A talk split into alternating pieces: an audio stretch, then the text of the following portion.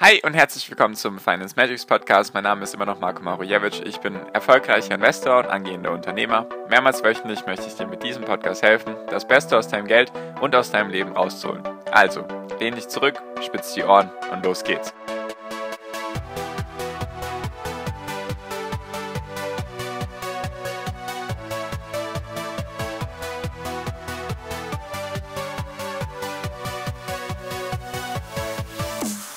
Die US-Notenbank möchte die Zinsen erhöhen. Doch ist das wirklich so schlimm, wie es alle darstellen? Was sagt uns die Historie dazu? Darum geht es in der heutigen Podcast-Folge. Hi und herzlich willkommen zum Finance Magics Podcast. Wir sind heute bei Folge 372. Und ich habe mal wieder einen Datenpunkt für dich, sozusagen ein bisschen in die Historie gucken, weil aktuell, was ist aktuell der Stand der Dinge? Worum geht es überhaupt? Warum verfallen alle in Panik oder warum sind alle schlecht gelaunt? Und was sagt uns die Historie dazu? Darum geht es in der Folge. Also, und zwar der aktuelle Stand der Dinge ist einfach, dass die US-Notenbank angekündigt hat, dass sie die Zinsen erhöhen wird. Was auch in dem Sinne erstmal vollkommen normal ist, dass es Zinsen gibt. Zinsen habe ich, glaube ich, schon oft genug erzählt. Da geht es dann halt einfach um die Anleihenzinsen und so weiter. Und genau, deswegen das Tapering soll Ende März zu Ende sein. Also die Anleihenkäufe sollen dann fertig sein und dann sollen oder ist sozusagen die Bühne gelegt oder die Bühne ist bereit für die ersten Zinserhöhungen seit ein paar Jahren auf jeden Fall. Und warum machen sie das? Natürlich, weil die Inflation so hoch ist und es eigentlich nur durch Zinserhöhung möglich ist, die Inflation wieder einzudämmen. So, das ist erstmal der Punkt. Und jetzt ist natürlich das erstmal schlecht, sage ich mal, für Aktien, weil wenn Anleihen mehr oder wertvoller sind, weil sie dann höhere Zinsen versprechen, dann sind Aktien sozusagen wieder weniger interessant und deswegen sind viele Aktien schon gefallen.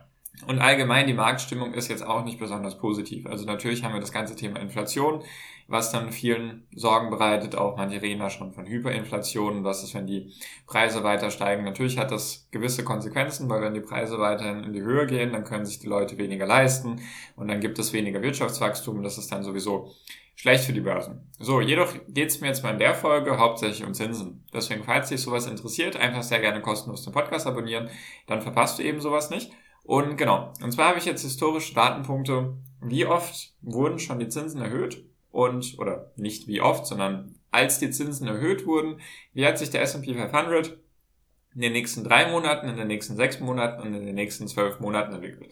Ist, denke ich, relativ aussagekräftig. Einfach S&P 500, habe ich schon oft genug gesagt, ist eigentlich der wichtigste Index der Welt. Danach richten sich auch irgendwo der Dow Jones, der Nasdaq und natürlich auch indirekt der DAX durch die Korrelation eben. Und jetzt einfach mal das Beispiel. Die erste Zinserhöhung, die ich jetzt hier habe, sind insgesamt zwei, vier, sechs, acht Stück. Und zwar die erste war am 8.8.1983. Da wurden die Zinsen, oder das war der Tag, da wurden die Zinsen erhöht. Da geht es jetzt gar nicht darum, dass die Zinsen irgendwie bei 0% waren, so wie jetzt aktuell, sondern einfach, da wurden die Zinsen dann wieder erhöht. Also da gab es bis dato eine Periode, da waren die Zinsen relativ wahrscheinlich gleichbleibend oder sind vielleicht sogar gesunken. Und dann wurden die Zinsen zum ersten Mal wieder erhöht. So, und wie hat sich jetzt eben, wie war der Zeitraum danach beim S&P 500? Nach drei Monaten, also in den nächsten drei Monaten, also drei Monate später, dann also am 8.11.1983, war der S&P 500 zwei Prozent höher als eben am 8.8. Also sozusagen drei Monate nach der ersten Zinserhöhung war er eben höher. Sechs Monate danach war er bei minus 0,7 Prozent. Also er war dann minus 0,7 Prozent weniger wert und zwölf Monate später war er bei plus 2,1 Prozent. Das heißt also nach drei Monaten im Plus, nach sechs Monaten im Minus, nach zwölf Monaten im Plus. Und jetzt gehe ich mal mit dir ein paar Beispiele durch oder einfach die Daten, die ich hier habe. Und zwar die nächste Preiserhöhung oder die nächste Zinserhöhung meine ich, war dann am 1.4.1987. Und zwar ist dann der S&P 500 in den nächsten drei Monaten um 19,1 Prozent gestiegen nach sechs Monaten war er bei plus 20,9% und nach zwölf Monaten war er nur noch bei einem Plus von 1,5%. Also er ist sehr, sehr stark gestiegen, die ersten drei Monate und die ersten sechs Monate. Nur die letzten sechs Monate waren dann eben nicht so gut. So, das nächste Beispiel, 11.05.1988. Da war er nach drei Monaten bei 3,4% im Plus, nach sechs Monaten bei 8,6% im Plus und nach zwölf Monaten bei 20,7% im Plus. Also drei und sechs Monate war in Ordnung und dann nach zwölf Monaten war er 20,7% im Plus.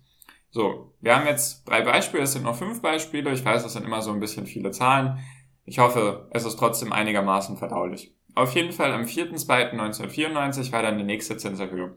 Da war dann der S&P 500 nach drei Monaten bei minus 5,9%. Nach sechs Monaten bei minus 2,5% und nach zwölf Monaten bei plus 2,4%. Also erst im Negativen gestartet und dann im Positiven gelandet. Und der 25.03.1997, da war es dann auch wieder der Tag, als die Zinsen erhöht wurden. Da ist dann der S&P 500 drei Monate später bei plus 13,6% gewesen. Dann nach sechs Monaten war er bei plus 20,6% und nach zwölf Monaten bei sage und schreibe 39,6% plus. Also er hat dann in diesem Jahr, ein Jahr nach der Zinserhöhung, hat er fast 40% zugelegt. Dann am 30.06.1999 war er nach drei Monaten bei minus 7,6%, nach sechs Monaten bei plus 6,6% und nach zwölf Monaten bei plus 6%. Also da ist es dann, ab dem sechs Monat ist eigentlich nicht mehr viel passiert. Ähnliches Beispiel am 30.06.2004 da war er nach drei Monaten bei minus 2,3%, nach sechs Monaten bei plus 6,4% und dann nach zwölf Monaten bei plus 5,2%. Also da ist auch nicht so viel passiert.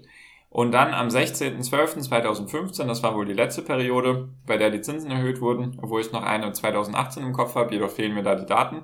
Dazu auf jeden Fall 2015, am 16.12. war er drei Monate später bei minus 1,1%, nach sechs Monaten bei plus 0,1% und nach zwölf Monaten bei plus 9,1%. So, das waren jetzt viele Daten oder viele Zahlen erstmal, deswegen ich hoffe, das war jetzt leicht verdaulich oder es war zumindest einigermaßen okay. Und zwar, was man jetzt zusammenfassen kann, der Durchschnittswert nach drei Monaten nach der ersten Zinserhöhung war bei plus 2,7% und der Medianwert bei 0,5% im Plus.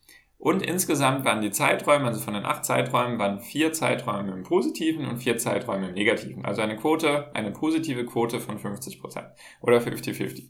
So, nach sechs Monaten war der Durchschnittswert nach der Zinserhöhung, also sechs Monate nach der Zinserhöhung, lag der bei 7,5%. Der Medianwert war bei plus 6,5% und insgesamt von den acht Zeiträumen waren 75% positiv. Das heißt also, von den acht Zeiträumen waren sechs Zeiträume positiv nach sechs Monaten nach der Zinserhöhung. So, und interessant ist es, je länger man dann schaut, nach zwölf Monaten war dann eben der Durchschnittswert bei plus 10,8% der Medianwert bei plus 5,6% und von den acht Zeiträumen waren acht positiv, also eine positive Quote von 100% Das heißt also, dass Zinserhöhungen nicht per se schlecht sind für Aktien, sondern eigentlich relativ in Ordnung, könnte man sagen. Natürlich nach drei Monaten kann da erstmal viel passieren. Da gibt's gibt's dann eben auch, also da kann man fast eine Münze werden, werfen, ob es jetzt ein positiver Zeitraum wird oder ein negativer Zeitraum. Nach sechs Monaten wird's dann eben schon besser und nach zwölf Monaten gibt's dann sozusagen bisher oder gab es bisher nur positive Zeiträume. Was man also sagen kann ist, dass man sich über Zinserhöhungen jetzt per se erstmal nicht den Kopf zerbrechen muss. Nur natürlich, wenn man es jetzt, wenn man jetzt ganz ehrlich sein möchte, dann ist die Rendite nach zwölf Monaten schön, dass sie positiv ist, jedoch der Medianwert von 5,6 Prozent liegt natürlich über dem langjährigen Durchschnitt vom S&P 500. Der liegt irgendwo bei 9 bis 10 Prozent. Deswegen jetzt aus Sicht von zwölf Monaten nach der Zinserhöhung sind 5,6 Prozent Median oder oh gut, wenn man jetzt den Durchschnittswert nimmt mit 10,8 Prozent, dann sind wir da schon wieder in der richtigen Richtung unterwegs. Jedoch, wenn man sich jetzt den Medianwert anschauen möchte, dann ist das ein bisschen schlechter als der langjährige Durchschnitt. Jedoch, was man einfach sagen kann, ist, dass Zinserhöhungen normal sind. Also es ist einfach vielleicht für viele komisch, weil sie noch nie eine Zinserhöhung mitbekommen haben. Es gab halt die ganzen letzten Jahre nur billiges Geld.